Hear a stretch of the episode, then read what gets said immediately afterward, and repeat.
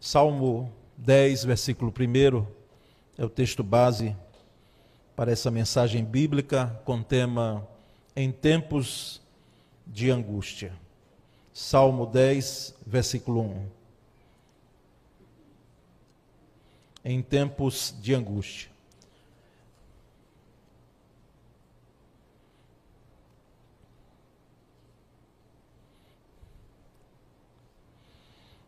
Leiamos então o texto. Senhor, por que estás tão longe? Por que te escondes em tempos de angústia? Quero reler. Senhor, por que estás tão longe?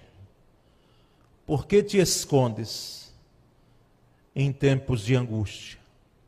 Amém. Amém Glória a Deus. Irmãos, a pergunta do salmista, em algum momento, foi a sua pergunta, a minha pergunta. Pode ser a pergunta de alguém agora, nesse momento, que está sentado aqui. Por que o Senhor está longe? Parece que o Senhor está escondido. No momento em que eu mais preciso. A gente sente Deus distante. E pode ser que seja a sua pergunta amanhã. Quando chegar o tempo difícil, o tempo de angústia. Angústia, irmãos, é aflição, é tribulação, são sinônimos para a palavra angústia. A angústia na Bíblia, principalmente no livro de Salmos, está muito presente. Os salmistas, principalmente Davi, ele questionava em momentos de angústia a sua situação, como ele se encontrava. Tinha gente que queria perseguir para tirar-lhe a vida, tomar-lhe o trono e gente próxima a ele era um sogro chamado Saul, era um filho chamado Absalão, era um conselheiro em potencial dele, que era Itofel e que depois fica irado contra Davi e faz com que Davi seja morto, aderindo às intenções do seu filho Absalão. E a gente sente, parece que Deus longe, irmãos. Parece que Deus distante. Eu não sei se já aconteceu com você, de em tempos de angústia nós orarmos, orarmos, orarmos, orarmos, e parece que o céu é de bronze. Parece que nenhuma resposta vem e a oração não é ouvida. Parece que nós clamamos, mas clamamos ao vento, quem sabe? E nós percebemos, irmãos, então que esse questionamento do salmista em algum momento nós já fizemos, em algum momento nós já expressamos, porque o Senhor está longe, Senhor. E é interessante os cânticos que entoamos, né? Porque é um canto que diz: És Deus de perto e não de longe, Ele é de longe e de perto. Ele está longe, mas Ele está perto, Ele não está só longe, distante. Porque, inclusive, há um texto das Escrituras que ele diz: Eu não sou Deus apenas de perto, mas sou de longe, ou seja, eu estou presente. A questão é que às vezes a gente está tão mergulhado na angústia, que é possível que não percebamos de que Deus, Ele está perto. Ele está tão perto do que a gente imagina. Até porque Ele tem a onipresença dEle. Ou você acha que quando você está no seu quarto, quando você derrama suas lágrimas de angústias ou de tribulações, ele não vê e está perto? Ou você acha que ele não sabe o que se passa no seu interior, que você não diz a ninguém? Ninguém sabe. Você pensa que vai levar para o túmulo, porque são questionamentos, conflitos que estão lá dentro. Mas Deus conhece e está perto. E não sou eu que vou defender Deus, porque Ele não precisa da defesa de ninguém. de nenhum pregador, de nenhum crente. Ele mesmo já deixa claro isso, de que ele está perto, quando nós passamos momentos de angústia, em tempos de angústia. Então, o meu objetivo, irmãos, nessa noite, pela graça de Deus, é fazer a exposição em alguns momentos que nós podemos ter para responder a essa pergunta do salmista. E qual a nossa postura, qual a nossa conduta, qual deve ser a nossa ação, a minha e a sua, diante de um tempo de angústia, diante de um tempo de tribulação, de aflição. Primeira, não é uma proposta ou uma alternativa. É uma saída bíblica para você. Em tempos de angústia, mantenha o seu coração ensinável. Mantenha o seu coração ensinável. Entenda o tempo de angústia, como eu costumo dizer, como um momento de ensino e de aprendizagem. Um momento pedagógico, onde você vai tirar lições preciosas da sua vida, para a sua vida. E nós podemos trazer o Salmo 86. O Salmo 86 é uma oração do aflito e necessitado. À medida que eu estiver falando o texto aqui, você pode ir buscando a referência na sua Bíblia. E você vai notar que no versículo 1 do Salmo 86, o salmista diz assim: Inclina, Senhor, os teus ouvidos e responde-me, pois estou aflito e necessitado. É a oração de alguém que está aflito e necessitado. Se se encontra alguém aqui, nessa noite, aflito e necessitado, por algum motivo, esse Salmo 86 aqui tem uma relação direta com a sua vida. Aflito e necessitado. Era alguém que estava em um tempo, em um momento, em dias de angústia. E o escrito no dia da angústia, aqui, no Salmo 86, no versículo 7, um pouco mais adiante, ele diz: No dia da minha angústia, clamo a ti, porque me respondes. Eu clamo a ti, porque me respondes. No dia da angústia. Irmãos, nós precisamos entender que no tempo de angústia, o Senhor nos ensina a invocar, a clamar, e temos aqui a perspectiva, sim, pela fé, pela graça dele, de resposta. Nós clamamos e há resposta. Às vezes a resposta não vem como nós esperamos, ou como nós pensamos, ou como às vezes até em nossas orações nós colocamos diante de Deus e falamos sugestões para Deus. Eu não sei se acontece com você, mas eu já vi gente fazendo orações e dizendo: Senhor, faz desse jeito, faça dessa forma. A gente até pode orar assim, sabe? Mas não quer dizer que Deus vai ter que fazer dessa forma que você está colocando, que você está pedindo. Mas a resposta virá. Porque ninguém que clamou, ninguém que invocou o nome do Senhor, ele virou as costas e disse: Olha, eu estou muito ocupado agora, cuidando aqui das coisas angelicais, celestiais, não é? Tem outra pessoa mais sofrendo mais do que você, então eu vou atender primeiro ele, depois eu venho ver aqui o que eu posso fazer. Não, não, não. É impressionante o nosso Deus, irmãos. Ah, se a gente pudesse entender isso plenamente. Que enquanto nós estamos aqui cultuando, Ele agora está em qualquer lugar desse mundo. Ele agora, ele age, interage, ele faz a manifestação do seu poder, ouvindo respostas de oração. Porque ele responde. E no dia da minha angústia, disse o salmista no versículo 7, eu clamo a ti porque o Senhor me responde. Não é um questionamento mais. Você está entendendo agora? Mas é uma afirmação.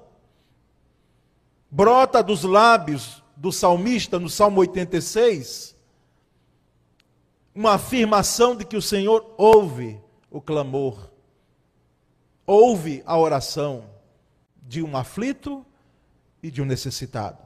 Porque o dia da angústia é o que? É o tempo da aflição. Em outra versão das Escrituras tem: em tempos de aflição clama a ti. É o dia da angústia. Em tempos de tribulação clama a ti. É o dia da angústia. Irmãos, perante tal cenário, o salmista, no versículo 11, então, ele faz um pedido ao Senhor. Ele abre o seu coração e por isso que esse primeiro aspecto aí mantém o seu coração ensinável no tempo de angústia. Porque no versículo 11 do Salmo 86 ele diz: Senhor, ensina-me o teu caminho, para que eu ande na tua verdade. Ensina-me o teu caminho. No tempo de angústia, mantenha o seu coração pronto a ser ensinado a ser ministrado por Deus, a aprender lições preciosas no tempo de angústia. O Senhor nos ensina e está ensinando, mesmo em angústia. Deus nos ensina, Deus está ensinando. Como diz um certo cântico, ouvindo um tempo desse, são muitas músicas, mas ela falava assim, a cantora: Deus está me ensinando a adorar. E aí eu diria a você: Deus está lhe ensinando a esperar. Deus está lhe ensinando a invocar. Deus está lhe ensinando num tempo de angústia. Ele ensina. Às vezes alguns não são aprovados nesse ensino e aprendizagem. Porque na trajetória do ensino, quem sabe alguém pode ter uma postura tal de desprezo, de volta, voltar as costas mesmo, como se possível fosse, mas no sentido de crença, de fé, e dá meia volta e diz: Mas não vou, não vou mais me submeter a algo que eu nem sequer vejo, e que não me responde, e que não me ouve. Irmãos, nós sabemos que em tempo de angústia, nós precisamos aprender. Aprender. Deus está ensinando gente aqui, em um tempo de, de angústia. Deus ensinou gente aqui, em tempo de angústia. É porque nós não damos muito foco aos testemunhos, mas testemunhos edificam também a igreja. E se tem gente aqui, às vezes, que você nem conhece a vida, mas irmãos nossos que em tempos de angústia foram ensinados e tiraram lições preciosas e que hoje podem dizer abertamente de que aprenderam na escola da aflição de Deus e passaram, alguns passaram cantando, louvando, exaltando o Senhor. Uma fé firme. Abalado, sim, como diz o Salmo 62, que essa semana, ou foi semana passada, estava lendo. Não serei grandemente abalado, abalado, disse o salmista. Abalado, sim, por algumas situações, mas ensinando, ou aliás, sendo ensinado por Deus e aprendendo as lições no tempo de angústia. Essa é uma primeira razão. Esse é o primeiro aspecto em relação à pergunta do salmista no Salmo 10. Por que te escondes no tempo de angústia, Senhor? Por que te conservas longe? Quem sabe Deus está nos ensinando. Ele está ensinando a cada dia desse tempo de angústia. Mas, irmãos, há uma segunda razão e há uma segunda conduta, postura. Em tempos de angústia, cumpra a missão que Deus concedeu a você, lhe comissionou como crente em Cristo Jesus. Cumpra a sua missão. Em tempos de angústia, a igreja deve cumprir a missão que o Senhor lhe confiou. Em tempos de angústia, cada crente, cada cristão, cada discípulo de Cristo não deve abrir mão de cumprir a sua missão.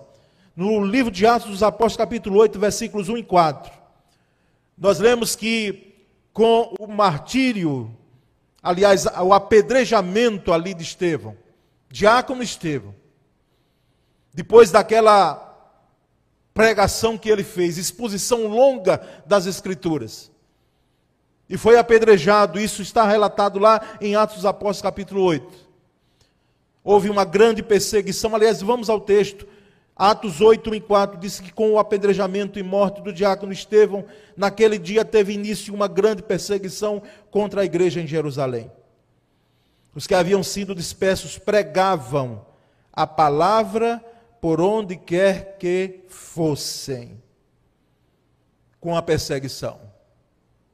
Estevão morto, e o texto diz, de Atos 8, a partir do versículo 1, que havia Saulo ali presente, Paulo, que consentia na sua morte, zeloso, perseguia cristãos. Esse homem, depois nós sabemos muito bem a história, Deus vai arrancá-lo do judaísmo, da religiosidade judaica, e fazê-lo uma bênção para a vida da igreja. E depois ele mesmo vai morrer por, por Cristo. Como ele relata lá na sua carta a Timóteo, na sua última defesa, ele diz: Timóteo, eu estou sozinho, já tive uma primeira audiência e eu terei outra, e já estou me preparando para ir para o céu, Timóteo. Porque eu sei que serei julgado e condenado, porque eu não abrirei mão de confessar Cristo e aquele Jesus que foi ao meu encontro e que mudou a minha vida, parafraseando. Então, irmãos, a igreja anunciava as boas novas. Ela cumpria a missão, mesmo em tempos de angústia. O tempo de angústia não foi impedimento para que a igreja proclamasse, para que a igreja anunciasse, ou deixasse de anunciar a mensagem do Evangelho. Não se aguardou um momento mais propício. Vamos esperar passar a perseguição, vamos esperar passar o tempo de angústia e depois a gente retoma. Não. Não houve espera. A missão não sofreu a sua, o seu aspecto de continuidade. A igreja não pausou sua missão durante a grande perseguição. Em dias de sofrimento, irmãos, Deus nos fortalece, a mim e a você, e a igreja do Senhor espalhada em toda a face da terra, para que nós venhamos cumprir a sua missão. Em locais onde a igreja é plenamente perseguida. E aqui esse ano nós vamos ter novamente o dia, o domingo da igreja perseguida, é o DIP. Que Portas Abertas promove todo ano. E a lista já saiu dos países que mais persegue cristãos no mundo. E nós percebemos que nesses locais, a igreja não para de cumprir a sua missão. Não para. Ela continua a sua marcha. Mesmo diante de bastidores, às escondidas, totalmente diferente como nós estamos fazendo aqui, livremente, irmãos. Quero crer que não há impedimento algum para que a pessoa suba aqui e cultue, mas em outros locais não é permitido isso. É feito às escondidas, ou é feito com a tutela do Estado.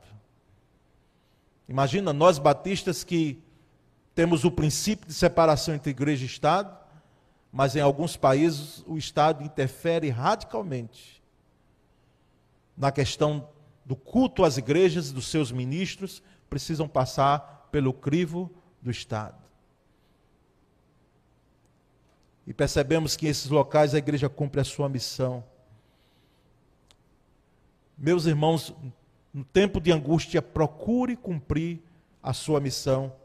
Use seus dons e talentos que Deus lhe deu. Dons e talentos. Às vezes a gente escolhe alguns dons e talentos mas seja o dom e talento que Deus lhe deu, porque quem é crente tem. O talento, a habilidade natural que nós temos. E o dom dado por Deus para que junto talento e dom sejam usados para a glorificação do nome de Jesus. Use seus dons e talentos. Use suas redes sociais de forma sábia e criativa para testemunhar de Cristo Jesus. É porque eu não tenho muito tempo, porque há uma obra pastoral a ser feita, mas vez por outra a gente vai lá nas redes sociais, sim, e vim, podemos ver o que é que você está postando, sim. Porque eu tenho em mente a Escritura, quando diz: conhece o estado de tuas ovelhas. E uma rede social, querendo ou não, ali você está me dizendo alguma coisa de você. Está assim. Algumas postagens que eu fico aqui, eu digo, meu Deus, será que não foi engano, não, para colocar isso aqui? Às vezes até a forma da roupa que se usa e que se posta. Estou dizendo que você vá, estando na praia, esteja de terno como eu estou nessa noite. Não é isso. Mas eu estou dizendo que existem algumas fotos que você não deve postar lá, porque é uma rede social aberta. E eu não quero nem me enveredar na questão da política partidária, que dá nojo, meus irmãos. Quando nós olhamos uns aos outros degladiando e usando termos muitas vezes inapropriados para um cristão. Vou aproveitar aqui e deixar logo claro. Nos grupos sociais da igreja de WhatsApp, foi grupo da PIBA, por favor, não poste nada de política partidária. Não é que nós batistas somos apolíticos, como alguém disse aí. Não! Nós respeitamos a política, nós oramos pelos políticos.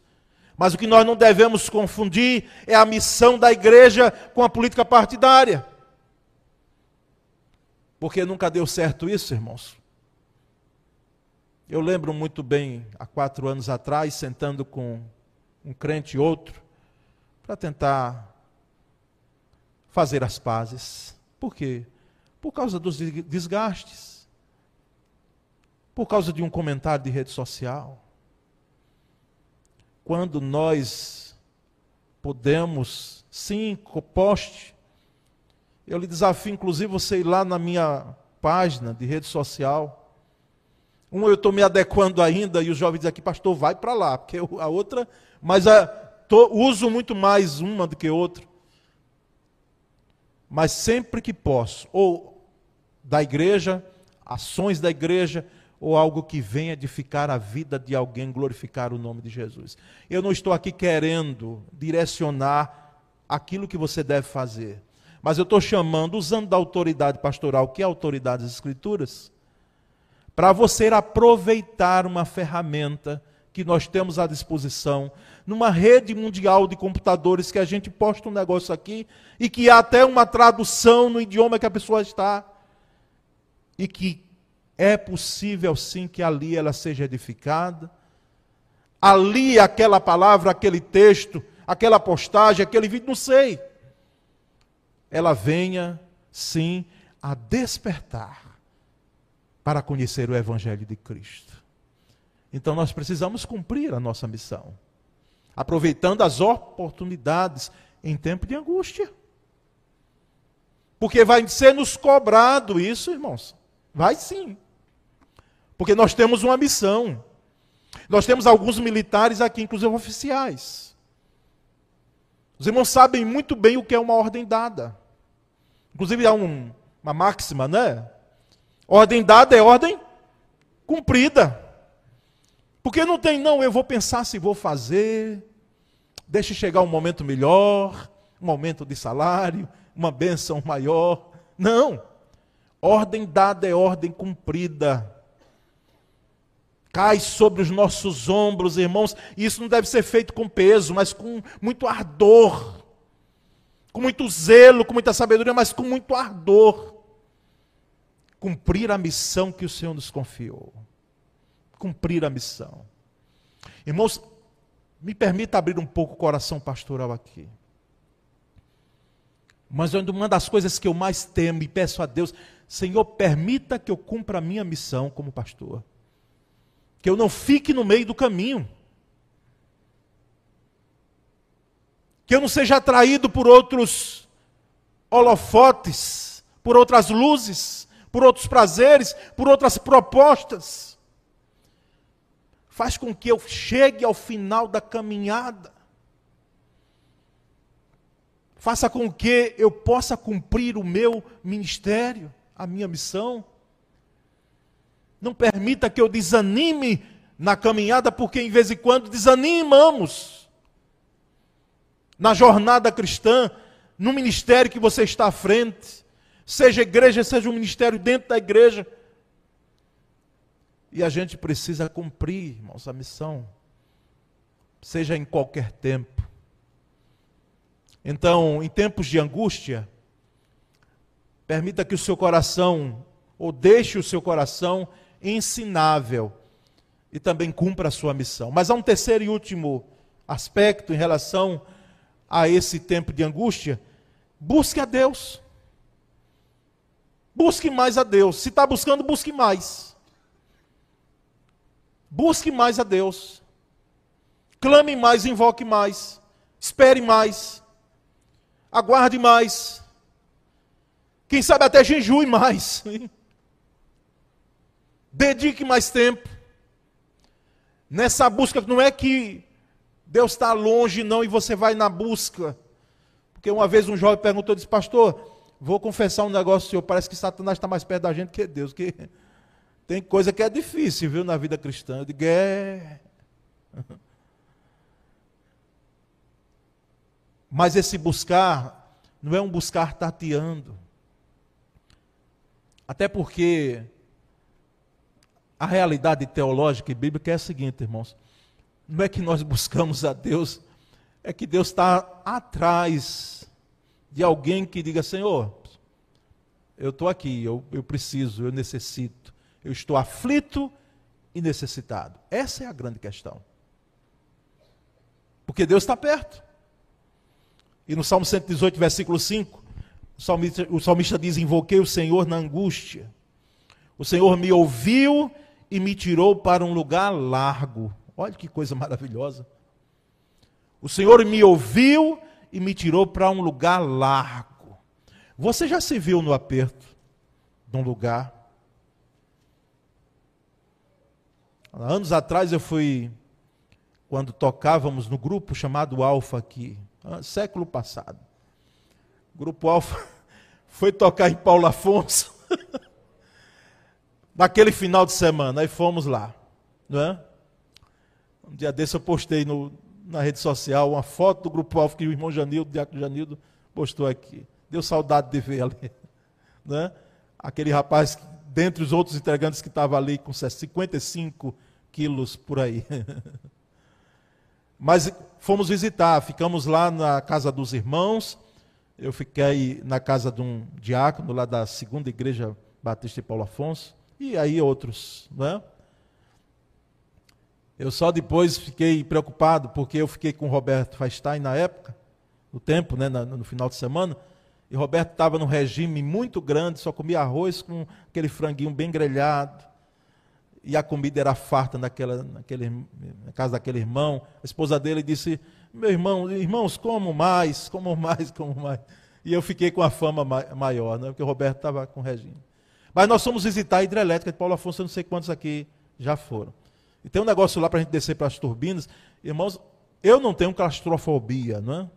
mas eu ali comecei a ficar preocupado porque a gente passava em rochas. Eu digo, meu Deus.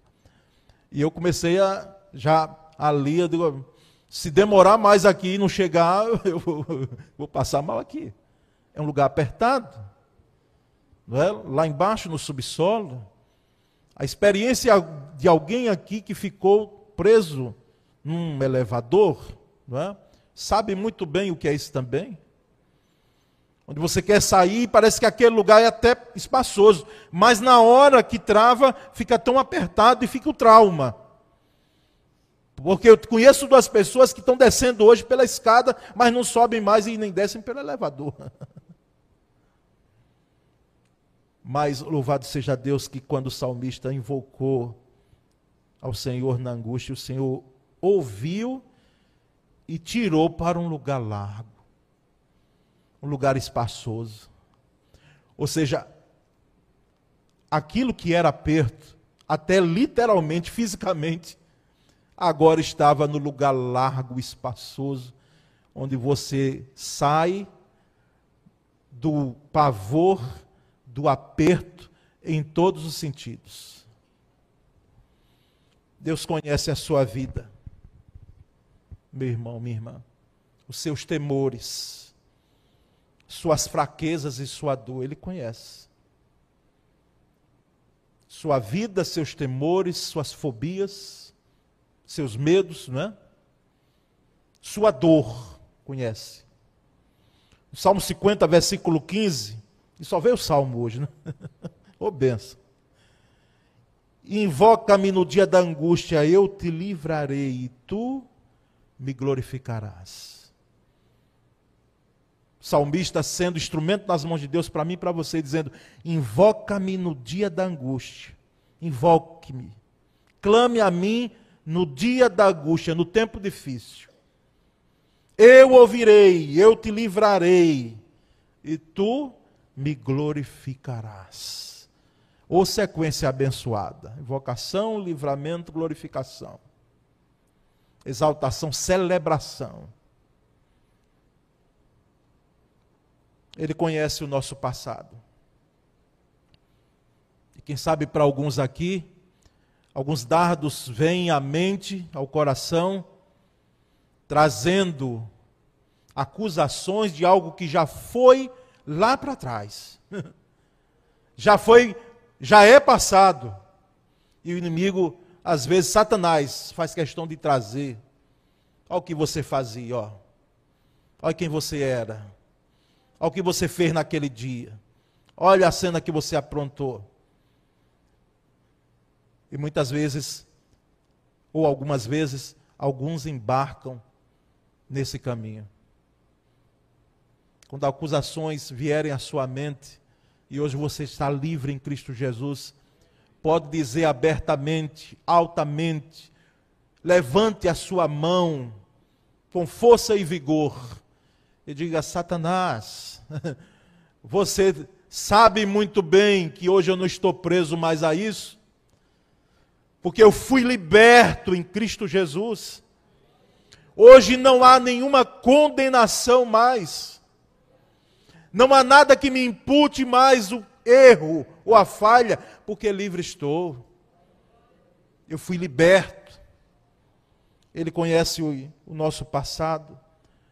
Deus conhece o nosso amanhã. Esse amanhã que às vezes a gente olha de cá e diz: Meu Deus, como será esse amanhã? Como será? Tem gente já com pavor de quando aposentar, como vai ser, o que será amanhã, fez alguns exames, teve uma biópsia, não foi? Está aguardando o resultado. E a preocupação é grande. E eu vou dizer a você: você está certo porque você é ser humano. E se você não sentir isso aí, você é de ferro. Porque toda pessoa normal sente sim. E a gente fica com o olho no amanhã, meu Deus, e, como vai ser? E como será? Deus conhece o amanhã. Ele já está no amanhã.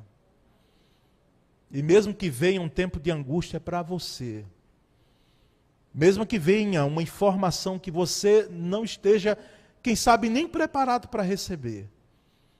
Mas o que eu quero afirmar para você, pela autoridade da palavra de Deus, é que o Senhor vai estar com você no tempo de angústia. Porque Ele não está longe, Ele está perto. Ele conhece as nossas incertezas. As nossas incertezas. Confesso aos irmãos, muito do nosso medo está firmado no amanhã. No amanhã. As incertezas do amanhã.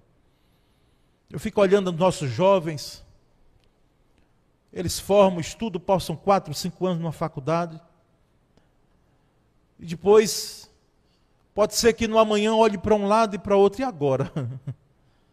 e agora? Vai fazer o quê? A gente olha para o mundo do, do trabalho ou o mercado de trabalho exigente ao extremo. Para algumas áreas abertas, escancaradas, mas para outras com uma triagem enorme e uma exigência que é próprio do mundo dos negócios, do mercado de trabalho. E a gente fica olhando de cá e diz: Meu Deus, abençoa os nossos filhos. Faz com que eles sejam próximos. Abre portas, Senhor, para que eles possam entrar. Às vezes tem alguém que está doido para casar, e quem sabe é o caso de alguém que está na galeria agora. Só aguardando não é? a oportunidade, mas a coisa está fechada, está apertada. E Deus conhece as nossas incertezas. E é num momento de incerteza, por isso que um escritor americano que disse uma frase tão maravilhosa. De início eu fui, fiquei assim um pouco impactado com ela, não é? Mas ele disse que as maiores convicções dele, estou tentando aqui lembrar, viu o nome? As maiores convicções dele nasceram de uma fornalha de dúvidas de uma fornalha de dúvidas, as incertezas do amanhã.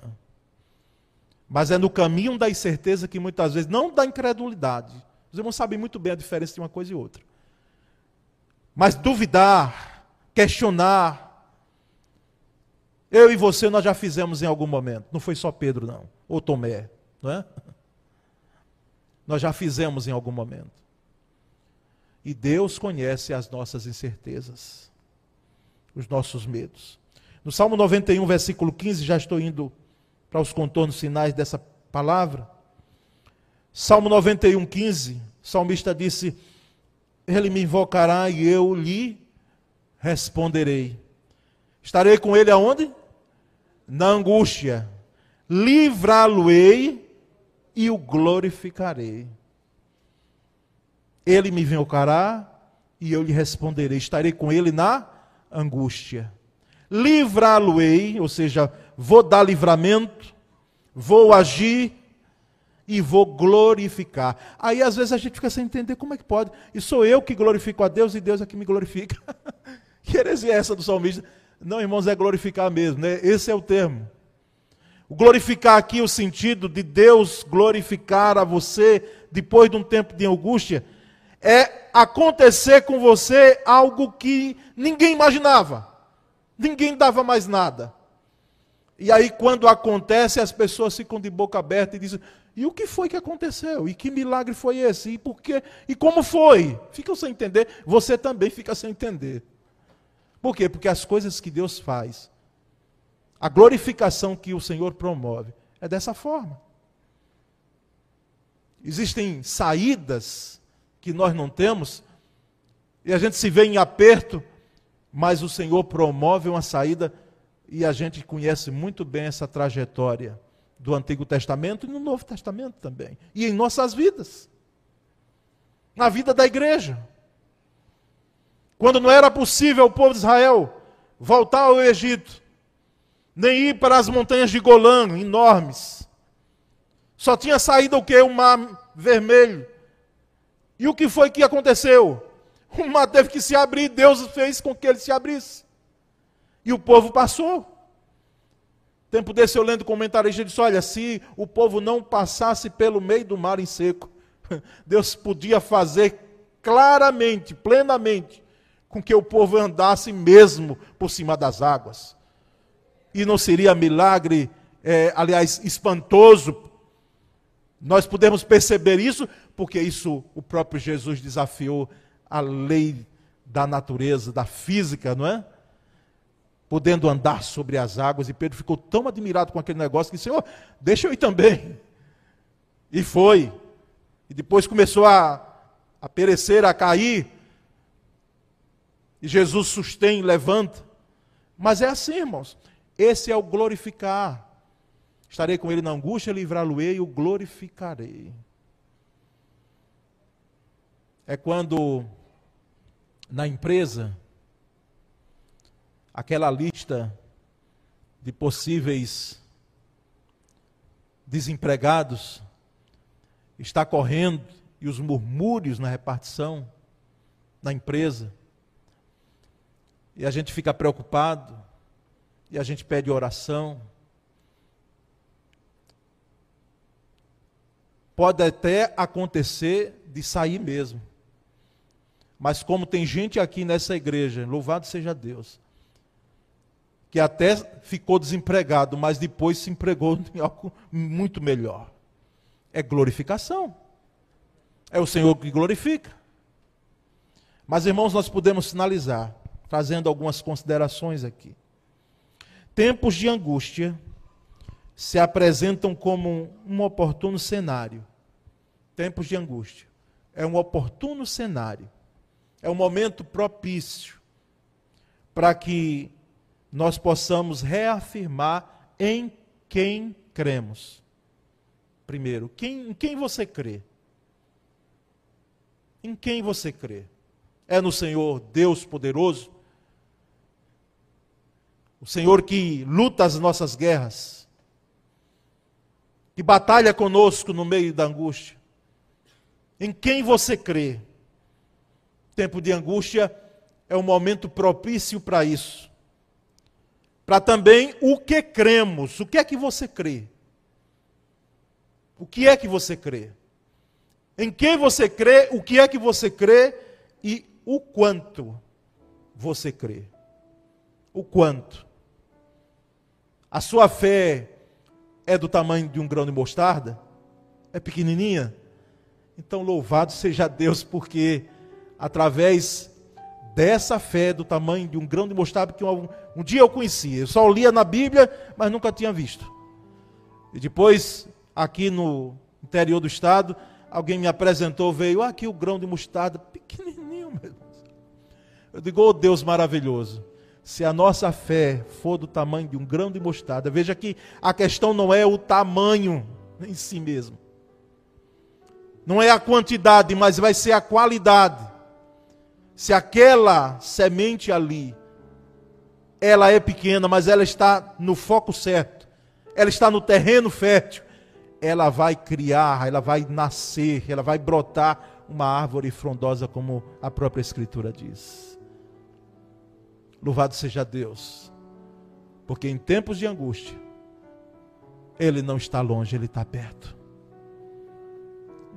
E Ele vem em nosso auxílio para nos ajudar, nos proteger e nos dar vitória.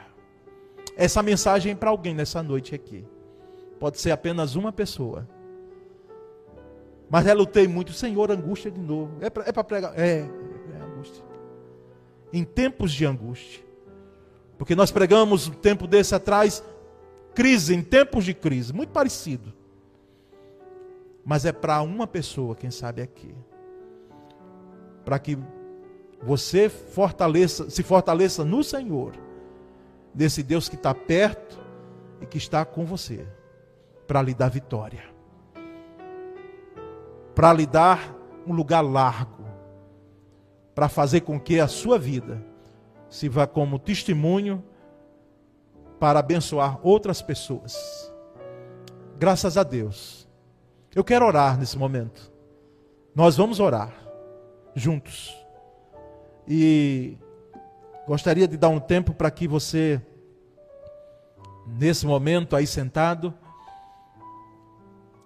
agradecesse se está passando o tempo de angústia. Como é, pastor? Agradecer, agradeça.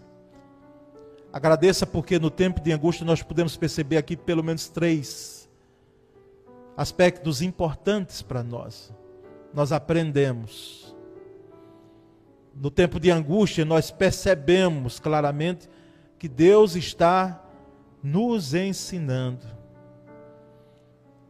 Nós percebemos que Ele está perto nós temos a noção clara de que Ele vem em nosso auxílio, nosso socorro, para cumprirmos a missão, mesmo num tempo difícil, concluirmos aquilo que Ele nos confiou. E também buscarmos mais a Deus, buscarmos mais a Ele, sermos atraídos para a Sua presença. Senhor, nós te agradecemos nessa noite pela palavra explanada, que apesar do vaso, a palavra pode fluir. Eu quero crer que ela alcançou o seu objetivo nessa noite, mais uma vez. Se ela, Senhor, alcançou o coração de alguém que está aqui, coração do teu povo, de uma pessoa sequer, nós louvamos o teu nome porque a palavra foi dada. Nós agradecemos, ó Deus, porque em tempos de angústia, o Senhor nos ensina, o Senhor ministra o nosso coração. Muito obrigado, porque sabemos que a angústia, ela também tem o seu fim, ela tem o seu limite, ela tem o seu cessar ela não é para sempre. Nós não estamos aqui, Senhor, nessa noite para pedir que o Senhor tire o tempo, que o Senhor faça de tal forma que não venhamos a passar angústia, não. Mas nós estamos aqui para pedir forças, graça do Senhor, para no tempo de angústia permanecermos firmes fazendo cumprir nossa missão e buscando muito mais ao Senhor. E certamente seremos uma bênção para outras pessoas e seremos abençoados, sim. Essa é a nossa oração e nós a fazemos. Em nome de Jesus Cristo. Amém.